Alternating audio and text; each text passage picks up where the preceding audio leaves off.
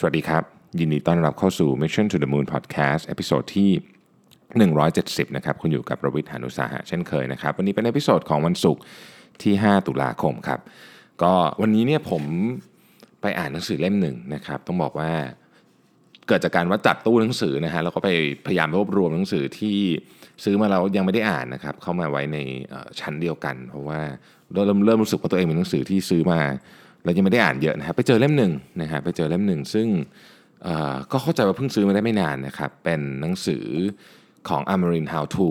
นะฮะชื่อแค่เปลี่ยนเรื่องนี้ความผิดพลาดก็ลดลงอย่างเหลือเชื่อนะครับ ผู้เขียนเนี่ยน่าสนใจมากเป็นผู้เขียนชื่อมาซายุกินากากาโอะนะครับเป็นรองศาสตราจารย์ประจำคณะวิศวกรรมศาสตร์มหาวิทยาลัยโตเกียวนะครับนักวิจัยศาสตร์แห่งความผิดพลาด และรองประธานสมาคมศาสตร์แห่งความผิดพลาดนะครับ Association for the Study of Failure นะครับซึ่งมันเป็นแบบอะไรที่ญี่ปุ่นมาก ผมชอบมากเพราะว่าหนังสือเล่มนี้ต้องต้องต้องเรียนอย่างนี้ก่อนนะฮะผมผมเชื่อว่าหลายท่านเป็นเหมือนผมคือ หนังสือแปลประเภทหนึ่งที่ที่จะชอบอ่านเป็นพิเศษคือหนังสือแปลของญี่ปุ่นนะครับทั้งนิยายแล้วก็ไม่ใช่นิยายนะครับเพราะว่าอันดับแรกเลยคือมันชัดเจนมากเพราะว่าเราไม่สามารถอ่านเองได้นะฮะเวอร์ชันต้นฉบับเพราะเราอ่านไม่ออกนะครับดังนั้นเนี่ยพอมีคนแปลรู้สึกว่าเออมันมันเออ มันได้ได้ได้เรียนรู้อะไรอีกแบบนึงคือ หนังสือของญี่ปุ่นเนี่ยมันก็จะแตกต่างจากหนังสือของฝรั่งนะครับโดยเฉพาะหนังสือในหมวด how to เนี่ยซึ่งอาจจะเป็นหนังสือที่เราได้มีโอกาสอ่านเยอะหน่อยนะฮะก็วิธีเขียนจะแตกต่างนะครับผมจำได้ผมเคยฟังพอดแคสต์ของคุณกล้าสมุทรวานิชอยู่นะฮะที่ที่พูดเรื่องประเภทของหนังสือเนี่ยนะครับแล้วก็คุณกล้าเคยบอกไว้ว่าหนังสือของญี่ปุ่นเนี่ยถ้าผมจำไม่ผิดถ้าถ้าถ้าฟังจำผิดขออภัยด้วยนะฮะหนังสือของญี่ปุ่นเนี่ยเหมือนกับจะจะให้วิธีการที่ละเอียด เหมือนกับว่าเหมือนกับคือจะพูดค่อนข้างละเอียดลงไปถึงวิธีการมีวิธี 1 2 3 4 อะไรอย่างเงี้ยนะฮะซึ่งผมเห็นด้วยเลยว่าหนังสือของญี่ปุ่นจะเป็นอารมณ์แบบนั้นเยอะนะครับ แล้วก็หนังสือเล่มนี้เนี่ย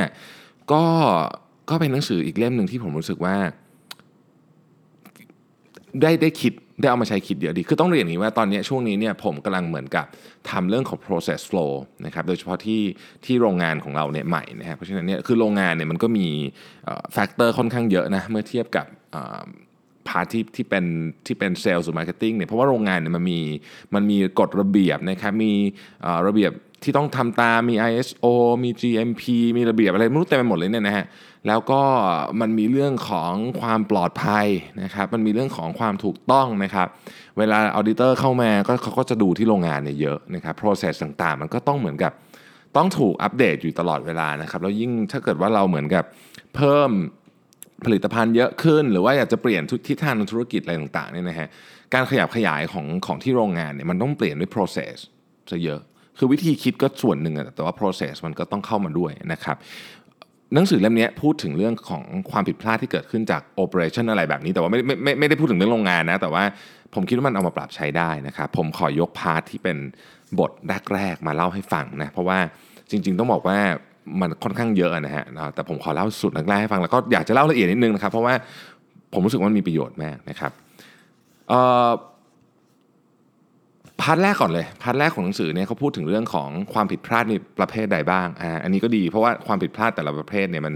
มันควรจะถูกเขาเรียกว่าปฏิบัติแตกต่างกันออกไปนะครับบางบางความผิดพลาดต้องลงโทษอย่างหนักเลย บางความผิดพลาดเนี่ยควรจะให้รางวัลนะฮะจำได้ไหมมันมีพอดแคสต์ตอนหนึงที่ผมพูดถึง spectrum of reason for failure นะฮะซึ่งเป็นงาน research ของ Harvard Business Review อันนั้นน่ะก็ ก็เป็นอารมณ์ประมาณนี้ก็คือความผิดพลาดมีหลายสาเหตุนะครับ แต่ว่าตอนนี้เราจะมาพูดถึงว่าวิธีคิดของคนที่ไม่ค่อยทำผิดแต่เขาคิดกันยังไงนะฮะโดยเฉพาะความผิดพลาดประเภทที่ทำแล้วเสียหายไม่ได้ทำแล้วถูกเรียนรู้เยอะเนี่ยนะครับ หรือหรือถึงเสียหายแล้วเนี่ยถ้าเกิดเขาอยากจะได้อะไรจากตรงนั้นเนี่ยเขาจะทำยังไงนะครับ อันแรกฮะบอกว่าอย่ามองว่าอะไรสมบูรณ์แบบแล้วอย่าหยุดคิดนะครับ ความคิดที่หยุดจะนำไปสู่ความผิดพลาดนะฮะตัวอย่างเนี่ยโอ้โหเป็นตัวอย่างที่ทุกคนจำได้กันดีนะครับ อุบัติเหตุนิวเคลียร์ฟุกุชิมะไดจินะครับเป็นเรื่องที่ต้องบอกว่าไม่คาดฝันจริง ๆ โดยเฉพาะกับประเทศญี่ปุ่นนะครับย้อนย้อนย้อนหลังไปนิดหนึ่งนะฮะก็คือตอนนั้นเนี่ยมีสึนามินะฮะมีเหตุการณ์สึนามิครั้งใหญ่ที่ญี่ปุ่นปี 2011 นะครับแล้วก็ก็เกิดอุบัติเหตุนิวเคลียร์ที่ฟุกุชิมะนะครับระบบปั๊มความเย็นและ ควบคุมเตาปฏิกรณ์ไม่ทำงานนะครับก็เลยเกิดเกิดไฮโดรเจนระเบิดของไฮโดรเจนนะครับอาคารควบคุมเสียหายนะฮะทำให้มีสารกัมมันตรังสีแพร่กระจายออกมา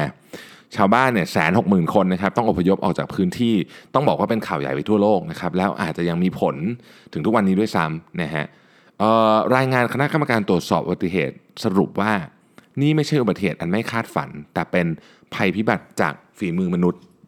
นะครับหลายท่านเนี่ยที่ไม่ได้ติดตามข่าวนี้อย่างใกล้ชิดก็อาจจะ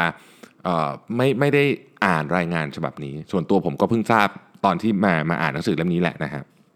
คือเขาบอกว่าอย่างนี้ฮะจริงอยู่ที่สึนามิเนี่ยเป็นภัยธรรมชาติไม่คาดฝันนะฮะแต่เหตุการณ์ไฟฟ้าดับเป็นเวลานานจากภัยอันไม่คาดฝันเเช่นเหตุก่อการร้ายนั้นเนี่ยนะครับควรจะถือเป็นสิ่งที่คาดการล่วงหน้าได้นะฮะ ยกตัวอย่างเนี่ยเขาพูดถึงที่สหรัฐอเมริกา หลังจะเกิดเหตุก่อการร้ายครั้งใหญ่เมื่อปี 2012 ขอโทษครับปี 2001 นะครับก็คือ 9-11 เนี่ยนะฮะได้มีการเตรียมการต่างๆ ในโรงไฟฟ้าเพื่อรับมือเหตุไฟดับเช่นทำให้หลอดไฟเปิดปิดเองได้ หรือใช้แรงโน้มถ่วงเพื่อเติมน้ำในบ่อเก็บเชื้อเพลิงที่ใช้แล้ว หากมีอุบัติเหตุจากพลังงานนิวเคลียร์เกิดขึ้นอีก ความเสียหายก็จะไม่ขยายออกเป็นวงกว้าง เช่นที่ผ่านมา ถ้าเป็นอย่างนั้นทำไม TEPCO นะครับ TEPCO ก็คือ Tokyo Electric Power Company นะครับซึ่งเป็นบริษัทผู้ให้บริการไฟฟ้าของญี่ปุ่น และเป็นเจ้าของโรงไฟฟ้าฟุกุชิมะไดอิจินะครับซึ่งตอนนั้นนะเราได้ยินชื่อ TEPCOบ่อยมากนะฮะในทีวีนะครับก็ทำไมเทปโก้จึงละเลยการเตรียมการสำหรับเหตุไม่คาดฝันเช่นนี้นะครับผู้เขียนก็บอกว่าน่าจะเป็นเพราะความคิดซึ่งหยุดอยู่กับที่ว่าเรื่องแบบนี้คงไม่เกิดขึ้นหรอกนะโอกาสที่จะเกิดขึ้นแบบเรื่องแบบนี้มีน้อยมาก ดังนั้น เราไม่ต้องไปคิดหรอกว่ามันจะเกิดขึ้นนะครับ ใครที่ ต้องทำงานนะที่เกี่ยวข้องกับชีวิตมนุษย์ต้องใช้คำนี้นะครับ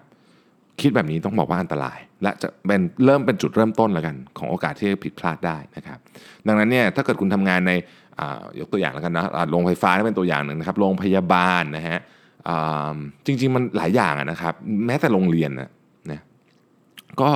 ก็ต้องก็ต้องคิดตลอดว่าให้มันมีอะไรที่มันจะเกิดขึ้นได้บ้างนะครับ เมื่อเราคิดไปถึงจุดหนึ่งเราเราจะได้คำตอบนะฮะแต่เมื่อสถานการณ์เปลี่ยนไปก็ต้องมาคิดใหม่อีกนะฮะคือคนปกติเนี่ยเราไม่ค่อยจะละเลยอุบัติเหตุที่เกิดขึ้นได้บ่อยนะคืออะไรที่มันเป็นเหมือนแบบทุกวันทุกวันเนี่ยเราก็จะก็จะมีระบบการควบคุมที่ดีนะครับบางทีมันก็เกิดอยู่ดีนะแต่ว่าเรามีมาตรการในการควบคุมที่ความเสียหายมันจะน้อยที่สุดได้นะครับ แต่ว่าอุบัติเหตุบางอย่างเนี่ยมีโอกาสเกิดขึ้นได้น้อยนะฮะแต่เมื่อเกิดขึ้นเพียงครั้งเดียวเนี่ยมันสร้างความ เรียกว่าความหายนะนะครับให้กับให้กับองค์กรหรือให้กับตัวเราเองได้อย่างมากมายนะครับ เพราะว่าถ้าเกิดว่าเราหยุดคือแต่อุบัติเหตุเพศเนี้มันมักจะเกิดขึ้นเมื่อเราคิดว่าเฮ้ยไม่เป็นไรหรอกมั้งนะฮะนี่แหละเป็นจุดเริ่มต้นที่อาจจะเกิดความผิดพลาดครั้งใหญ่ได้นะครับ ซึ่งก็คือเรื่องของโรงไฟฟ้านิวเคลียร์ฟุกุชิมะนะฮะทีนี้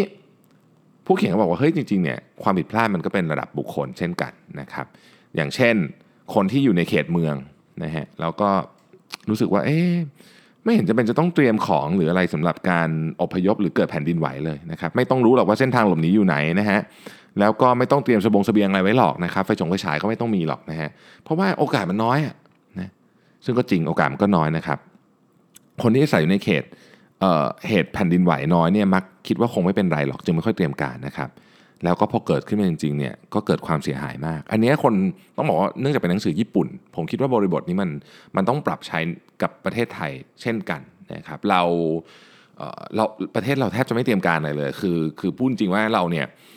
เตรียมการน้อยมากนะครับ ถ้าเกิดเทียบกับประเทศอย่างญี่ปุ่น ซึ่งขนาดญี่ปุ่นเขาก็ยังบอกว่าเออเดี๋ยวในบางจุดเขาเตรียมการน้อยเกินไปเนี่ยนะฮะเราเราต้องทำให้ดีกว่านี้ อันนี้ผมนึกถึงเรื่องอะไรรู้ไหมเรื่องพวกซ้อมดับเพลิงอะซ้อมดับเพลิงซ้อมหนีไฟนะครับ คือเราก็ทำกันไปอย่างนั้นกันเนาะส่วนใหญ่เนาะแล้วเราก็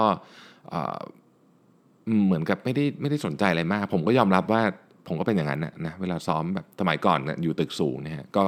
ก็ต้องซ้อมหนีไฟแล้วก็เหมือนแบบเฮ้ยเป็น entertainment บางคนไม่ลงก็มีนะแบบได้ยินเสียงไอ้อะไรอะไอ้ fire alarm ก็ไม่ลงงานยุ่งนะฮะยังทนฟังไม่ได้นะครับหรือบางคนลงมาก็ลงแบบชิวๆนะครับอะไรแบบนี้เป็นต้นนะฮะซึ่งถ้าเกิดมันเกิดเหตุการณ์ขึ้นจริงเนี่ยโอ้โห เรื่องใหญ่ เรื่องใหญ่นะครับ ก็เขาบอกว่าอย่างนี้ฮะคนเราเนี่ยเมื่อเริ่มคิดแล้วเนี่ยความคิดนั้นมันจะไม่มีวันสิ้นสุดนะถึงสำคัญก็คือต่อให้หาคำตอบได้แล้ว ต้องไม่คิดว่ามันสมบูรณ์แบบเพราะสถานการณ์เปลี่ยนไป เราก็ต้องกลับมาคิดใหม่ครั้งหนึ่ง คือยกตัวอย่างแล้วกันว่าสมมติอย่างในในโรงงานในโรงงานเนี่ยเห็นภาพชัดนะฮะในโรงงานนี่มีโอกาสที่จะเกิดอะไรได้เยอะมากอุบัติเหตุอุบัติเหตุตลอดเวลา ทีนี้เนี่ยถ้าเกิดว่าโรงงานเราเนี่ยคนเหมือนเดิมนะ รายการผลิตเหมือนเดิมทุกอย่างเหมือนเดิมหมดเนี่ยมันก็อาจจะทำให้เราเหมือนแบบเออวันนี้ก็คงเหมือนกับเมื่อวานมั้งแต่ในความเป็นจริงเนี่ยทุกอย่างมันมีมันมีโอกาสผิดพลาดได้หมด เช่น คนที่โอเปเรตเครื่องจักรคนเดิมนี่แหละนะครับคนเดิมนี่แหละเป็นพี่คนนี้คนเดิม แต่วันนี้เพิ่งเลิกกับเมียมา โอ้โห คือเหมือนกับเพิ่งทะเลาะกับเมียมาเมื่อเช้านี่ยก็จะเลิกกันอยู่เนี่ยนะฮะ ต้องต้องคือมันต้องมีคนสังเกตเห็นแล้วแหละว่าเฮ้ยคนนี้วันนี้เขาอาการไม่ปกติ แต่เราก็ทำเหมือนกับไม่มีอะไรเกิดขึ้นนะครับเขาอาจจะโอเปเรตอะไรผิดพลาดที่เป็นเรื่องใหญ่เรื่องโตในวันนั้นได้ อาจจะสร้างความเสียหายให้กับตัวเขาเอง หรือสร้างความเสียหายให้กับบริษัทได้นะครับอะอันนี้ก็เป็นอันแรกนะฮะอันที่สองคือบอกว่าคำว่าเวลาที่เราคุ้นเคยกับสิ่งใดแล้ว คือเวลาที่อันตรายที่สุดนั้น จริงครึ่งหนึ่งไม่จริงครึ่งหนึ่งหรือเปล่านะฮะเขาบอกว่างี้ครับคนที่ทำพลาดบ่อยที่สุดคือพวกมือใหม่กับคนที่มีอายุเอ๊ะฟังดู แปลกๆเนาะอะเราลองมาดูกันนะครับว่าเขาเขียนว่าอะไรเขาบอกว่าอย่างนี้ครับคนที่ทำผิดพลาดบ่อยๆบ่อยๆเนี่ยมักจะเป็นพนักงานมือใหม่ หรือคนที่ยังขาดประสบการณ์นะครับเมื่อทำงานในสักพักหนึ่งนะเป็นมืออาชีพเนี่ยความผิดพลาดก็จะลดลง แต่พออยู่ในระดับอาวุโสความสามารถในการจดจำการตัดสินใจ ก็จะทำให้ถดถอยลงอีกครั้งทำให้เกิดความผิดพลาดกับเพิ่มขึ้นมาอีกผมขอเติมนิดนึงผมคิดว่ามีส่วนของอีโก้เข้ามารวมด้วยนะครับเราทุกคนมีอีโก้ทั้งนั้นแหละนะฮะ แม้แต่เครื่องมือเครื่องจักรต่างๆ ก็เช่นกันนะฮะสินค้ารุ่นแรกมักจะออกแบบหรือผลิตออกมาได้ไม่ค่อยดีนะฮะเราอาจจะเรียกว่าเป็นสินค้ารุ่นเดียวกันแต่เป็นล็อตแรกๆก็ได้นะฮะก็คงอาจจะใช้วิธีคิดใกล้เคียงกันได้ทำให้เกิดเสียบ่อยครั้งนะครับ เมื่อแก้สถานการณ์ได้แล้วเนี่ยก็จะเป็นเวอร์ชัน minor change นะครับเสถียรขึ้นนะและเมื่อสินค้าอายุหมายถึงว่าพอเข้าสู่ช่วงหลังๆ ของอายุเนี่ยมันก็จะเกิดเหมือนกับ อาจจะไปเปลี่ยนนู่นเปลี่ยนนี้อีกเนี่ยสินค้าก็จะเเริ่ม กลับมาเสียบ่อยอีกนะครับ ดังนั้นเนี่ยคนที่ต้องระวังเรื่องการทำงานพลาดจริงๆ คือกลุ่มพนักงานใหม่ และพนักงานระดับอาวุโสนะสาเหตุของความผิดพลาดมันก็มีต่างกันออกไปนะครับ คือสาเหตุของความผิดพลาดเนี่ยเมื่อมีความคุ้นเคยคือไม่ใส่ใจทำให้คุณภาพในการทำงานไม่ดีนะครับ เพราะฉะนั้นเนี่ยเวลาที่เราคุ้นเคยกับสิ่งใดแล้วเนี่ยบางทีเนี่ยมันอันตรายมากๆนะครับ มันมันจะมีข้อผิดพลาดไปที่ว่าเฮ้ยทำงานกันมาขนาดนี้แล้วเคยได้ยินคำนี้ไหมทำงานกันมานานขนาดนี้แล้วเนี่ยทำไมเรื่องนี้ยังถึงทำผิดอยู่ได้ มันเป็นเรื่องเบสิกมากๆนะฮะคือการจะทำอะไรให้สำเร็จเนี่ยมันมีขั้นตอนของมันนะฮะแต่คนเราที่เคยชินก็มักจะอยากรัดอะรัดขั้นตอนละเลยอะไรแบบนี้นะฮะซึ่งบางทีเนี่ยทำโดยพละการนะคำว่าทำโดยพละการแปลว่าอะไร คือคิดเองทำเองบางคนไม่รู้เรื่องด้วย process ของเราเราไม่ได้ทำงานคนเดียว บางคนก็ไม่รู้เรื่องด้วยนะฮะมันก็เลยผิดพลาดนะครับยกตัวอย่างเช่นสมมุติว่าเราขับรถ นะขับรถอยู่ที่แถวแถวบ้านเนี่ยนะฮะ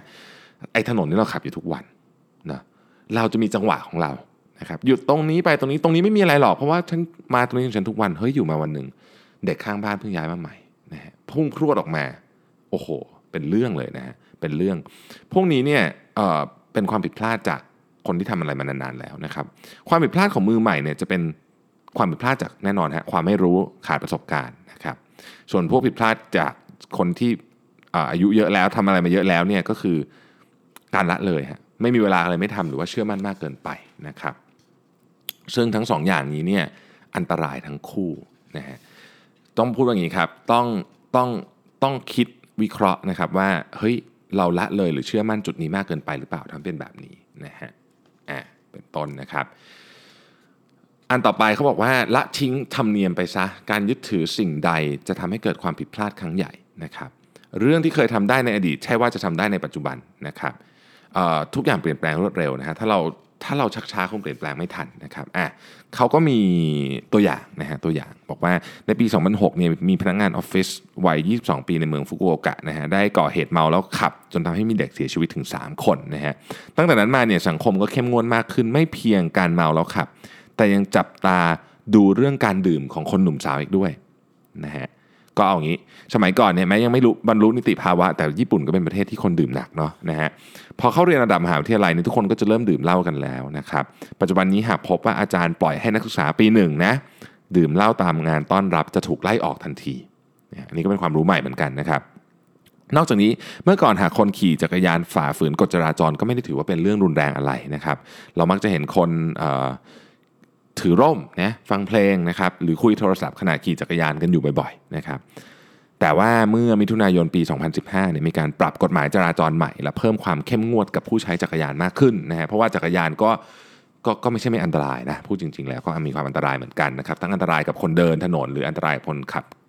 คนขี่เองด้วยนะฮะสมัยก่อนเนี่ยไม่ว่าจะเป็นเรื่องการดื่มของคนหนุ่มสาวหรือการขี่จักรยานเนี่ยแม้ทุกคนจะคิดว่ามันก็ไม่ค่อยถูกต้องนัก แต่ก็ไม่ได้ใส่ใจอะไรมากนะครับแต่เมื่อสังคมเปลี่ยนไปเนี่ยแน่นอนว่า พวกเนี้ยทำไม่ได้แล้วนะครับ ก็ถ้าเกิดว่าเรายังยึดถือวิธีการเดิมคิดว่าเฮ้ยฉันทำอย่างนี้ของฉันมาตั้งนานแล้วเนี่ยก็อาจจะเกิดเกิดกลายเป็นปัญหาใหญ่โตได้ประเทศไทยต้องบอกว่าหนักกว่านี้เยอะนะฮะหนักกว่านี้เยอะเรามีทั้ง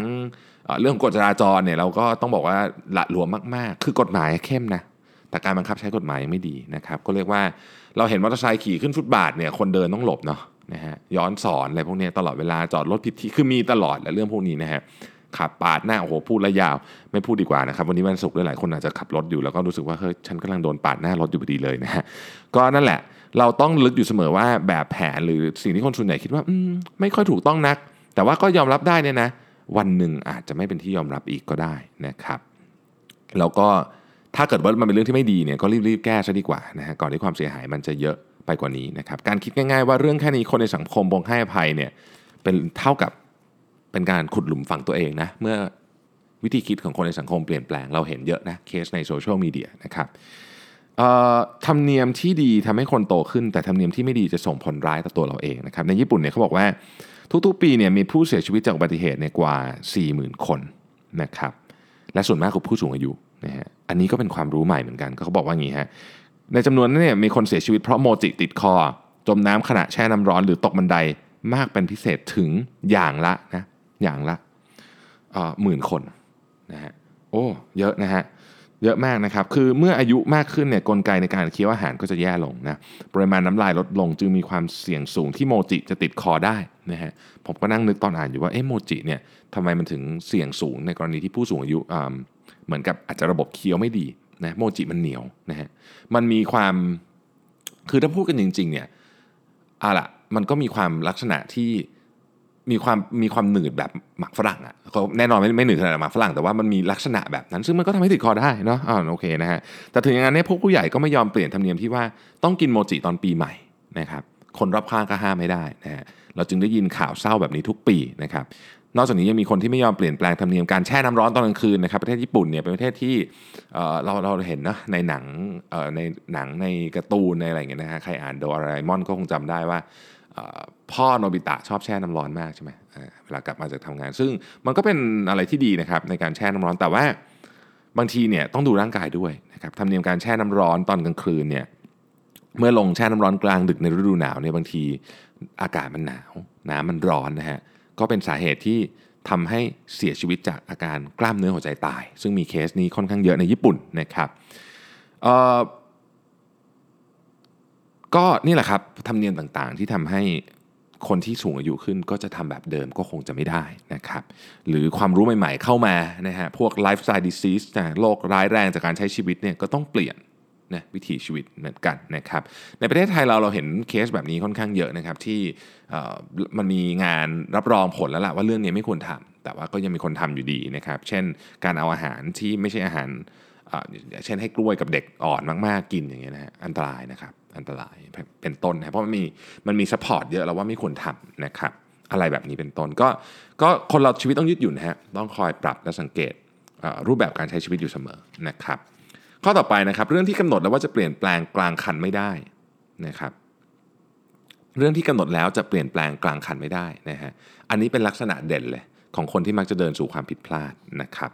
คือคนเนี่ยเราต้องบอกว่าคนเราเนี่ยนะฮะผู้เขียนเขียนไว้งี้ครับบอกว่าการปรับเปลี่ยนขั้นตอนที่กำหนดไว้แล้ว กลับไปกลับมาทำให้ไม่สามารถวิเคราะห์สาเหตุของความผิดพลาดได้นะครับเวลาทำการทดลองที่มหาวิทยาลัยเนี่ยผู้เขียนจะย้ำกับนักศึกษาเสมอว่าห้ามแก้ไขขั้นตอนที่กำหนดไว้แล้วเองเด็ดขาดนะครับ คืออย่างนี้ฮะขั้นตอนต่างๆ ยกตัวอย่างเช่นขั้นตอนที่ใช้กับเครื่องจักรโดยเฉพาะเครื่องจักรที่มีความซับซ้อนสูงเนี่ยนะฮะหากเกิดปัญหาขึ้นมาเราต้องกลับมายังจุดเริ่มต้นใหม่ นอกจากนี้หากแก้ไขขั้นตอนต่างๆ เอง ไม่ว่าเราจะทำสำเร็จหรือไม่ก็ตาม เราจะไม่สามารถวิเคราะห์ สาเหตุของความสำเร็จหรือผิดพลาดนั้นได้นะครับยกตัวอย่างเช่นนี้ตอนที่ผมกำลังทำการทดลองร่วมกับเกษตรกร เพื่อพัฒนาการปลูกมะเขือเทศ โดยการใช้หุ่นยนต์ในเรือนกระจกนะฮะเกษตรกรเนี่ยเป็นผู้ที่มีประสบการณ์เพาะปลูกมายาวนาน ดังนั้นจะคอยสังเกตลักษณะการเติบโตของมะเขือเทศ แล้วปรับให้ปุ๋ยหรือการควบคุมอุณหภูมิเนี่ยเป็นไปตามที่ต้องการอย่างละเอียดนะฮะแต่การทำเช่นนี้ไม่ว่าผลจะออกมาได้มะเขือเทศที่อร่อยหรือไม่อร่อยก็ตาม เราจะไม่รู้เลยว่าสาเหตุของความสำเร็จนั้น หรือผิดพลาดนั้นเนี่ยนะครับมาจากการใช้ปุ๋ยหรือการควบคุมอุณหภูมิ ก็คือไม่มีเขาเรียกว่าไม่ไม่มีกระบวนการในการคิดเตรียมการไว้ก่อนที่จะวิเคราะห์สาเหตุของความผิดพลาดนะครับนอกจากนี้แม้เราจะรู้ว่าตัวแปรอยู่ที่ปุ๋ย หากคอยเปลี่ยนปริมาณหรือประเภทของปุ๋ยกลางคันอยู่เรื่อยๆ ก็จะทำให้วิเคราะห์ได้ยากว่าจะต้องใช้ปุ๋ยประเภทไหน ในปริมาณเท่าไหร่จึงเหมาะสมนะฮะดังนั้นสิ่งนี้ในการดังสิ่งสำคัญในการวิเคราะห์ความผิดพลาดคือ นำความผิดพลาดนั้นมาใช้เพื่อหาคำตอบที่ถูกต้องต่อไปได้ จะต้องไม่แก้ไขขั้นตอนที่กำหนดไว้แล้ว คนที่ชอบแก้ไขขั้นตอนกลับไปกลับมาจงจำไว้เสมอว่าอย่าให้หลงทางจนหาทางออกไม่ได้นะฮะผมชอบวิธีคิดอันนี้เพราะจริง ๆ อันนี้เป็นวิธีคิดที่ น่าจะเป็นหนึ่งในของที่มีค่าที่สุดที่ผมได้จากการเรียนที่คณะวิศวกรรมศาสตร์นะครับ เพราะว่ากระบวนการในความคิดทางความคิดแบบนี้เนี่ยเรายังคงใช้มาจนถึงทุกวันนี้นะยกตัวอย่างเช่นเวลาเราทำ testing กับลูกค้านะครับนี่ก็คือวิธีคิดนะครับ คืออยู่ดีเนี่ยจะไปเปลี่ยนอะไรกลางคันแล้ว สรุปเอออห่อหมกเอาว่าเฮ้ยสิ่งที่เราตั้งต้นมาตั้งแต่แรกเนี่ยมันเป็นผลมันมันทำให้เกิดผลอย่างเนี้ยนะฮะเช่นสมมติว่าอยู่ดีเนี่ยเราทำ product ไปตัวหนึ่งก็เลยอยากจะเปลี่ยนกลิ่นกลางคันเพราะมีคนบ่นว่ามัน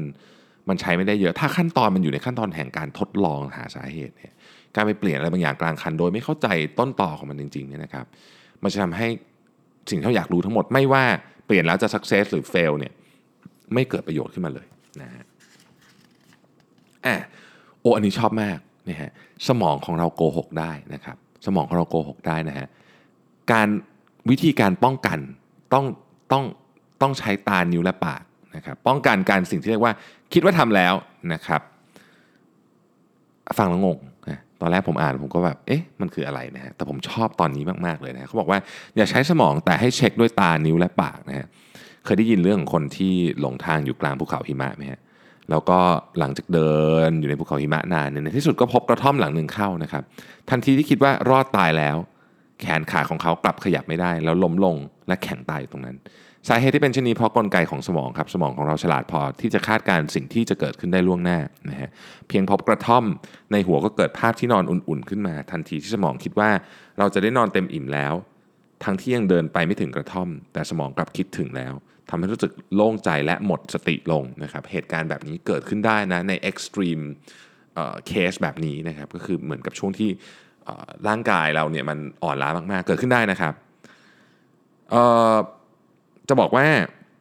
มันมีเคสแบบนี้เยอะ เช่น ลืมล็อกรถนะครับลืมล็อกจักรยานไอ้สายยูของจักรยานนะครับแล้วลืมอะไรบางอย่างบางอย่างลืมก็ไม่ได้รุนแรงอะไรอย่างมากของก็เสียหาย บางอย่างลืมเนี่ยอาจจะอันตรายถึงชีวิตของตัวเองและผู้อื่นได้นะฮะสาเหตุเหล่านี้เนี่ยมันมาจากสิ่งที่สมองคิดภาพล่วงหน้า และทำให้เรารู้สึกไปเองว่าได้ทำสิ่งนั้นไปแล้วนะครับอะวิธีการป้องกัน อันนี้ผมเคยใช้ด้วยนะฮะแล้วก็เป็นสิ่งที่ work มากนะครับ สิ่งสำคัญที่จะช่วยให้เกิดการคิดว่าทำแล้วเนี่ยคือการต้องบอกว่าไม่เชื่อสมองตัวเองนะฮะเวลาคนขับรถไฟจะจอดรถที่สถานีเนี่ยเขาจะชี้นิ้วและพูดทุกครั้งว่าเปิดไฟโอเคนะครับตำแหน่งจอดโอเค ผมเดาเอาเองนะอันนี้เขาไม่ได้เขียนในหนังสือว่า เวลาที่เราได้ยินเสียงนักบินนะครับทำเช็คลิสต์บนเครื่องอะก่อนที่เครื่องบินจะออกอะเขาพูดออกมาด้วย ถูกไหมฮะเขาไม่ได้ทำอย่างเดียวเขาพูดออกมาด้วย นี่แหละมันเป็นสาเหตุที่ทำให้เขาต้องพูดออกมานะครับทีนี้เนี่ยเราเอามาปรับใช้ในชีวิตจริงได้ไงเพราะว่าเราไม่ได้ขับรถไฟหรือขับเครื่องบินเนี่ยนะครับ ยกตัวอย่าง เวลาล็อกรถเคยเคยมีใครเป็นไหมที่แบบล็อกรถเสร็จแล้วอะ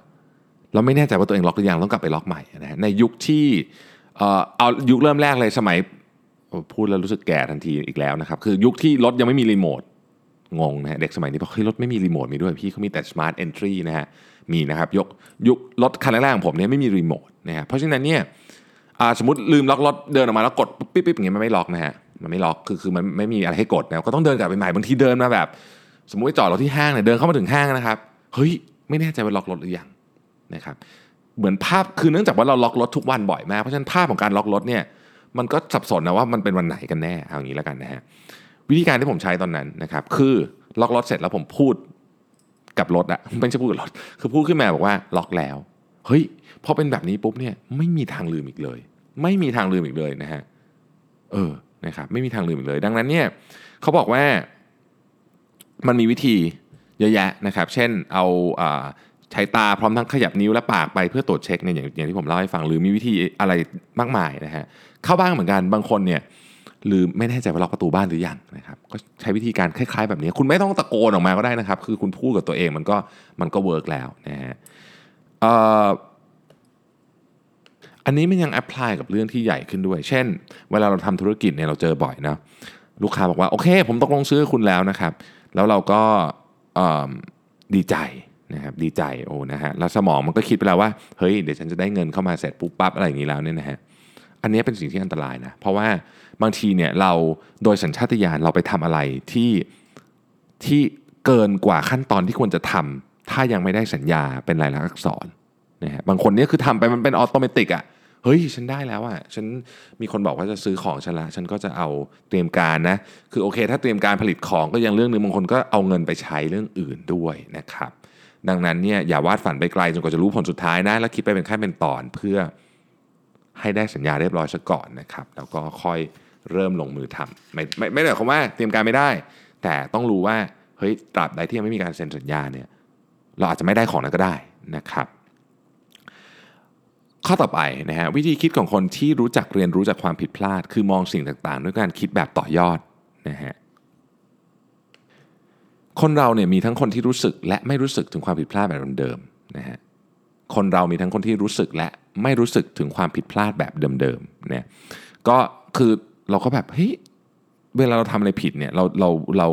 เราพยายามถูกไหมที่จะไม่ทำผิดเรื่องเดิมซ้ำบ่อยๆแต่ถึงอย่างนั้นเนี่ยเราก็มีของที่ทำผิดคล้ายกันประจำยกตัวอย่างเช่น หมวดคิดว่าทำแล้วนะครับคิดว่าทำแล้ว เช่นอะคิดว่าล็อกบ้านแล้วแบบเมื่อกี้นะฮะคิดว่าปิดแอร์แล้วนะครับคิดว่าปิดแก๊สแล้ว คิดว่าปิดน้ำแล้วคิดว่านี่คือโหมดคิดว่าทำแล้วเราจะบอกว่าเฮ้ย วันนั้นเราลืมปิดแก๊ส อีกวันหนึ่งเราลืมปิดน้ำอีกวันหนึ่งเราลืมปิดแอร์เอ๊ะมันเป็นคนละเรื่องนี่นะคนเป็นคนละความผิดพลาดจริงๆมันอยู่ในหมวดเดียวกันนะหมดคิดว่าทำแล้วนั่นเองนะฮะหากเราทำผิดพลาดเหมือนเดิมซ้ำๆเนี่ยไม่ว่าใครก็รู้สึกตัวได้นะฮะแต่กรณีที่ความผิดพลาดที่คล้ายกันนี่แหละไอ้แบบเนี้ยนะฮะไอ้หมวดอย่างเงี้ยนะฮะบางทีมีคนที่รู้สึกและไม่รู้สึกตัวนะฮะคนที่รู้สึกตัวจะเข้าใจว่าเราทำผิดพลาด เพราะคิดว่าทำแล้วอยู่บ่อย ๆ เวลาจะทำอะไรก็ต้องตรวจสอบให้ดีนะฮะอย่าคิดเองว่าทำแล้ว นะครับก็จะมีกระบวนการในการเรียนรู้จากความผิดพลาดในอดีตเพื่อป้องกันความผิดพลาดที่อาจจะเกิดขึ้นในอนาคตนะครับลืมปิดไฟก็อาจจะไม่ใช่เรื่องใหญ่ ลืมปิดแก๊สที่เรื่องใหญ่นะฮะเป็นต้นนะครับหรือคนแต่คนที่ไม่รู้สึกตัวนะคนที่ไม่รู้สึกตัวจะคิดว่าการลืมล็อกกุญแจบ้านกับการลืมปิดแก๊สคือความผิดพลาดคนละประเภทกันนะครับก็เลยไม่มีการเรียนรู้ที่เชื่อมโยงกันได้นะฮะทำให้ยังทำเรื่องแบบเดิมผิดซ้ำๆอีก นะฮะนอกจากนี้คนที่รู้สึกตัวถึงความผิดพลาดที่คล้ายกันนะครับยังจะรู้จักนำความผิดพลาดของผู้อื่นมาเรียนรู้ใช้กับตัวเองได้ด้วย ยกตัวอย่าง สมมติว่าเพื่อนร่วมงานของคุณนะฮะสื่อสารกับลูกค้าไม่ตรงกันจนทำให้ลูกค้าหมดความเชื่อถือ เราต้องไม่คิดแค่ว่าคุณ A ทำผิดพลาดอีกแล้วแย่เลย แต่คุณจะคิดต่อว่า เราเองเนี่ยก็อาจจะอยู่ในสถานการณ์แบบนั้น แล้วทำผิดพลาดเหมือนเขาได้เหมือนกันนะ เราจะหาวิธีการป้องกันยังไงนะครับ เขาเรียกไว้ว่า ผมชอบประโยคแปลภาษาไทยมาก มองคนอื่นแล้วต้องย้อนมองดูตัวเองด้วยนะครับ วิธีการคิดแบบนี้นะก็คือต้องหาจุดร่วมของเหตุการณ์ที่ต่างกันนะครับสิ่งที่ทำให้เรารู้สึกว่าการผิดพลาดนั้นอาจจะเกิดขึ้นกับเราได้เนี่ยคือต้องมองสิ่งต่างๆ ด้วยความคิดแบบต่อยอดนะฮะความคิดแบบต่อยอดก็คือการหาจุดร่วมของเหตุการณ์ที่ต่างกันให้เห็นว่ามันเป็นเรื่องที่คล้ายคลึงกันนะครับ เช่น ลืมล็อกบ้านกับลืมปิดก๊าซอะไรอะไร คือสิ่งที่เป็นจุดร่วมของสองเรื่องนี้ ก็คือเกิดจากการคิดว่าทำแล้วนั่นแหละนะครับเวลาเราเห็นคนอื่นทำอะไรแบบนี้ หรือทำเรื่องอื่นเราก็คิดว่าเฮ้ยเราจะมีโอกาสทำผิดพลาดแบบเขาได้เนี่ยไหมมันมีจุดร่วมอะไรไหม ที่จะทำให้เราเองก็พลาดเหมือนเขาได้เหมือนกันนะครับ เอาเรื่องพวกนี้มาประยุกต์ แล้วก็ปรับใช้ให้เป็นประโยชน์กับตัวเราได้นะครับ ก็เป็นอีกวิธีหนึ่งเนาะที่ไม่ค่อยได้นึกถึงเหมือนกันนะครับ มีประโยชน์มากๆเลยนะฮะ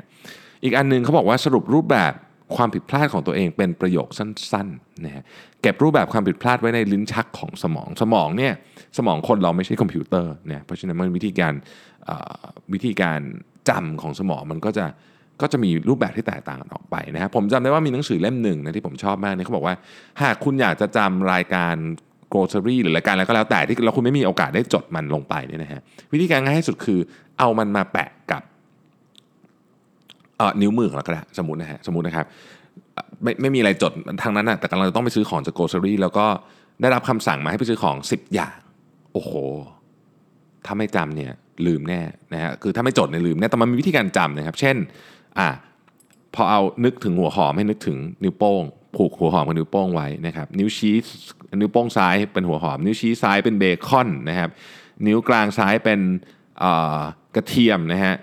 นิ้วนางซ้ายเป็นเนื้อวัวนึกภาพเลยนะแล้วแปะผูกกับมันไว้ในในจินตนาการของเราอะพอเราไปถึงอะเราจะไม่ลืมฮะผมเคยใช้วิธีนี้เออมันไม่ลืมจริง work มากนะฮะ work มาก ก็ต้องบอกว่าอืม วิธีการคิดอันนี้คล้ายกับเรื่องนี้ก็คือ เวลาเราสรุปแบบแผนของความผิดพลาดมาสั้นๆนะฮะแล้วเก็บไว้ในลิ้นชักของสมองแล้วเนี่ยเวลาที่กลัวจะทำผิดพลาด เราก็สามารถดึงข้อความเหล่านั้นออกมา แล้วก็คิดได้ว่าเฮ้ย ถ้าเป็นแบบนี้ต่อไปเนี่ยเราอาจจะทำพลาดเพราะคิดไปเองว่า ครั้งนี้ไม่เป็นไรก็ได้งั้นลองเปลี่ยนแผนดูดีกว่านะครับ เวลาเกิดความผิดพลาดขึ้นมาเนี่ยเราก็ไม่จำเป็นต้องทำตามขั้นตอนทุกอย่างโดยละเอียด แค่คิดว่าสรุปแล้วความผิดพลาดเนี้ยมันมาจากสาเหตุอะไร และเราเรียนรู้อะไรจากความผิดพลาดนี้ได้บ้างนะครับ เอาเป็นประโยคสั้น ๆ ก็พอนะครับก็คือประโยคสั้นๆเนี่ยมันจะเป็นลักษณะว่าเฮ้ยสรุปแล้วสรุปคือนะครับเทคนิคการสรุปเนี้ยจะทำให้เราเนี่ยเเข้าใจว่าเรื่องเนี้ยมันในที่สุดแล้วเนี่ยมันไอประเด็นสำคัญของมันคืออะไรนะฮะเขาบอกว่าให้ลองไปดูทนายคุยกัน นะฮะทนายเวลาคุยเนี่ยนะฮะในในการว่าความในหนังในอะไรพวกนี้เราจะเห็นว่าเฮ้ยเขาจะใช้คำนี้บ่อยมากสรุปแล้วหรือสรุปก็คือนะครับทนายต้องสารสางคดีต่างๆ หลายคดีในเวลาเดียวกันแถมแต่ละคดีก็ยังมีเรื่องราวซับซ้อนนะฮะดังนั้นพวกเขาจะใช้วิธีคิดว่าสรุปแล้วปัญหาที่แท้จริงของคดีนี้คืออะไรกันแน่นะครับเพื่อตัดรายละเอียดยิบย่อยที่ไม่สำคัญออกไปทำให้สรุปปัญหาที่แท้จริงมาเป็นประโยคสั้นๆ ได้ว่าโอเค สรุปแล้วเรื่องนี้เนื้อหาสำคัญเรื่องนี้คือการละเมิดทรัพย์สินทางปัญญาสมมตินะฮะ อะไรอย่างเงี้ยเป็นต้น คือมันอาจจะมีองค์ประกอบของคดีที่วุ่นวายหมด แต่เนื้อหาจริงของมันคือเรื่องของการละเมิดทรัพย์สินทางปัญญาอะไรอย่างเงี้ยนะครับแน่นอนว่าเวลาเราเวลาเราทำอะไรผิดเนี่ยก็อย่าอย่าเอาแต่แบบโทษตัวเองหรือเสียใจอะไรเงี้ยนะฮะต้องทำให้มีประโยชน์ด้วยการสรุปว่าความผิดพลาดครั้งนี้เกิดขึ้นมาจากอะไรนะฮะเกิดขึ้นมาจากอะไร เราจะได้ไม่ทำเรื่องนี้ซ้ำอีกเก็บมันเข้าไปในลิ้นชักของสมอง ให้สมองเนี่ยได้เรียนรู้เรื่องนี้นะครับ อะต่อไปก็เป็นเรื่องจริงๆมันมีอีกหลายอันนะฮะแล้วก็เออผมคิดว่าน่าสนใจทั้งหมด แต่อันที่ผมชอบมากคืออันนี้ฮะผู้เขียนบอกว่าเออหลุยส์ปาสเตอร์เนี่ยเคยพูดไว้นะบอกว่าโอกาสจะไม่เข้าหาคนที่ไม่รู้จักเตรียมการนะครับเขาบอกว่าอย่างนี้ฮะเขาเล่าเรื่องหนึ่งให้ฟังซึ่งดูเหมือนจะเป็นเรื่องที่ธรรมดาสามัญมากบอกว่าทำยังไงจะไม่ให้พลาดที่นั่งบนรถไฟตอนเช้าเนี่ยก็ต้องเล่าแบ็กกราวก่อนนะฮะสำหรับท่านที่ อาจจะไม่ได้คุ้นเคยกับรถไฟที่ญี่ปุ่น รถไฟที่ญี่ปุ่นเนี่ยแน่นมากนะครับ คือไอ้รถไฟฟ้าที่กรุงเทพเนี่ยเทียบไม่ได้เลยกับรถไฟที่ญี่ปุ่น แล้วมันมีธรรมเนียมหนึ่งที่ญี่ปุ่น ผมเข้าใจว่าปัจจุบันนี้ก็ยังคงเป็นอยู่ก็คือว่า คือคุณเอ่อไม่จำเป็นต้องลุกให้ผู้หญิงนั่งนะฮะหรือแม้แต่บางทีคนสูงอายุไม่ต้องคือไปลุกบางทีเขารู้สึกว่าแบบ คือคือเขาเนี่ยคือเขายืนของเขาเองได้นะฮะคือคือเขารู้สึกว่านี่คือโลกเท่าเทียมกันใครอยากจะนั่งก็นั่งใครจะยืนยืนนอกจากในกรณีที่โอเค มีคนที่ต้องการความช่วยเหลือจริง ๆ อันนั้นเป็นอีกเรื่องหนึ่งนะครับ ผู้เขียนบอกว่าอย่างนี้ฮะใครๆก็อยากได้ที่นั่งเวลาขึ้นรถไฟรถไฟไปทำงานในตอนเช้านะฮะแต่ที่นั่งตรงหน้าเนี่ยมันไม่ค่อยว่างสักที พอที่นั่งข้างๆว่างคนที่ขึ้นรถไฟหลังเราก็กลับได้ที่นั่งไปก่อนนะเห็นแล้วมันเจ็บใจจริงๆใช่ไหมครับเนี่ยหลายท่านก็คงเจอเคสแบบนี้ ผู้เขียนบอกว่าตัวผมเองเนี่ยก็ทุกเช้าก็นั่งรถไฟประมาณ 30 นาทีไปมหาวิทยาลัยนะฮะเวลาที่นอนไม่พอก็อยากจะนั่งอะนะมันเหนื่อยนะครับ แต่ว่าจากสถานีที่ผมขึ้นเนี่ยที่นั่งมันก็เต็มตลอดนะฮะก็คงจะเป็นกลางทางแล้วนะฮะเวลาแบบนี้ผมก็มักจะสังเกตสีหน้าและเสื้อผ้าของผู้โดยสารที่นั่งอยู่ เพื่อหาว่าใครจะลุกและลงจากรถไฟในสถานีหน้าแล้วจึงไปยืนหน้าคนตรงนั้นอ๋อมีเทคนิคมีเทคนิค ประเภทที่ดูง่ายที่สุดคือเด็กนักเรียนครับแค่ดูจากยูนิฟอร์มกับกระเป๋านักเรียนต่อให้ไม่รู้ชื่อโรงเรียนก็พอจะเดาได้ว่า น่าจะเป็นนักเรียนโรงเรียนนี้แล้วก็ต้องลงสถานีนี้สินะเนี่ยนะฮะชุดฟอร์มแต่ละคนไม่เหมือนกันนะครับ ถัดมาคือผู้หญิงวัยกลางคนฮะหากสวมเสื้อผ้าเรียบๆธรรมดาก็พอจะเดาได้ว่า คงไม่แต่งตัวแบบนี้ไปทำงานในเมืองหรอกน่าจะลงที่ไหนสักแห่งมากกว่า ดังนั้น คนนี้มีโอกาสที่จะลุกก่อนที่จะเข้าไปถึงใจกลางเมืองนะครับนอกจากนี้คนที่หยุดเล่นโทรศัพท์มือถือกระทันหันปิดหนังสือที่อ่านอยู่ หรือทำท่าหันซ้ายหันขวา ก็คาดการได้ว่าน่าจะใกล้ลงแล้วเช่นกันนะครับ นอกจากนี้ก็ยังมีคนที่ขึ้นรถไฟฟ้าเวลาเดียวกันเป็นประจำจนเราสังเกตได้ว่า อ้าว เจอคนนี้อีกแล้วนะฮะ แล้วก็จำให้แม่นเลยว่าเขาเนี่ยลงที่สถานีไหน และพิจารณาดูว่าเราจะไปยืนอยู่ตรงนั้นก่อนได้ไหมนะครับการไปยืนอยู่ตรงที่นั่งที่กำลังมีคนจะลงเราก็จะได้ได้นั่งนะฮะแค่รู้จักสังเกตผู้โดยสารบนรถไฟและทำตามสมมติฐานนี้ เราจะได้ที่นั่งบนรถไฟอย่างแน่นอนนะฮะผู้เขียนบอกว่าผมเดาถูก 70%นะครับนะฮะแม้คนส่วนใหญ่เนี่ยจะรู้สึกรู้สึกเหนื่อยและอยากได้ที่นั่ง แต่ก็มักจะยืนรอจนกว่าจะมีที่ว่างการรอเฉยๆอาจจะไม่ทำให้โอกาสมาถึงได้นะครับเอ่อผมชอบเรื่องนี้เพราะว่า เรื่องนี้มันมันปรับกับวิธีคิดของเรื่องความผิดพลาดได้โดยเฉพาะในความผิดพลาดในการทำงานนะคือถ้าเกิดเราสังเกตเราถ้าเราเป็นคนช่างสังเกต แล้วเราเก็บข้อมูลพวกนี้มาไว้ตลอดเวลาเนี่ยเราจะรู้ว่าอะไรที่มันกำลังจะเกิดขึ้น มันพอจะเดาได้ว่าเฮ้ยเรื่องนี้ถ้าปล่อยไปอีกนิดนึงอะเดี๋ยวมันจะเกิดเรื่องใหญ่ขึ้นได้นะครับและนี่แหละเป็นคุณสมบัติที่จะป้องกันให้การผิดพลาดที่ที่เราชอบพูดตัวเองว่าเรื่องนี้อีกแล้วเหรอเนี่ยนะครับทำไมเกิดขึ้นอีกเนี่ยได้นะครับสำหรับคนที่ต้องไปวาง process ในการทำงานสำหรับคนที่มีหน้าที่ในการคิดเรื่องของระบบความปลอดภัยอะไรต่างๆ พวกนี้เนี่ยเรื่องนี้ยิ่งต้องทำใหญ่เลยนะยิ่งสำคัญขึ้นไปอีกนะครับ ก็หวังว่าจะมีประโยชน์กับท่านบ้างนะครับหนังสือเล่มนี้ต้องบอกต้องบอกต้องเรียนหนังสือเล่มนี้เนี่ยยังมีอะไรที่น่าสนใจอีกนะครับในนั้นเช่นเเขาเขาจะพูดถึงอีกหลายเรื่องนะฮะ นิสัยของคนไม่ผิดพลาดอะไรแบบคนคนที่ทำผิดพลาดน้อยนะครับวิธีการวางแผนเพื่อลดความผิดพลาดนะครับ วิธีการจัดการเมื่อความผิดพลาดเกิดขึ้นแล้ว จะทำไงต่อไปให้มันไม่ขยายวงกว้างขึ้นอะไรพวกนี้นะฮะซึ่งผมชอบอย่างที่บอกว่าวิธีการเขียนของหนังสือญี่ปุ่นเนี่ยมันค่อนข้างละเอียดนะฮะมันอาจจะไม่สามารถ apply กับเราได้เต็มเต็มร้อยเปอร์เซ็นต์ทุกอย่าง แต่ว่าผมคิดว่ามันใช้ได้นะครับ ดีทีเดียวก็ใครไปเจอเล่มนี้นะฮะแนะนำ เป็นอีกหนังสือเล่มหนึ่งที่แนะนำนะครับผมก็วันนี้ก็ใช้เวลามาพอสมควรมากนะครับ หวังว่าท่านที่กำลังรถติดอยู่นะฮะจะได้มีโอกาสฟังเพลินๆนะครับกับ Mission to the Moon Podcast แน่นอนนะครับ ยังคงรับคำถามอยู่เรื่อยๆนะครับ มีคนส่งเข้ามาพอสมควรทีเดียวขอบคุณทุกท่านมากนะฮะและเดี๋ยวตอบให้ในวันอาทิตย์นะครับ วันนี้ขอทุกท่านเดินทางกลับบ้านโดยสวัสดิภาพครับ ขอบคุณและสวัสดีครับ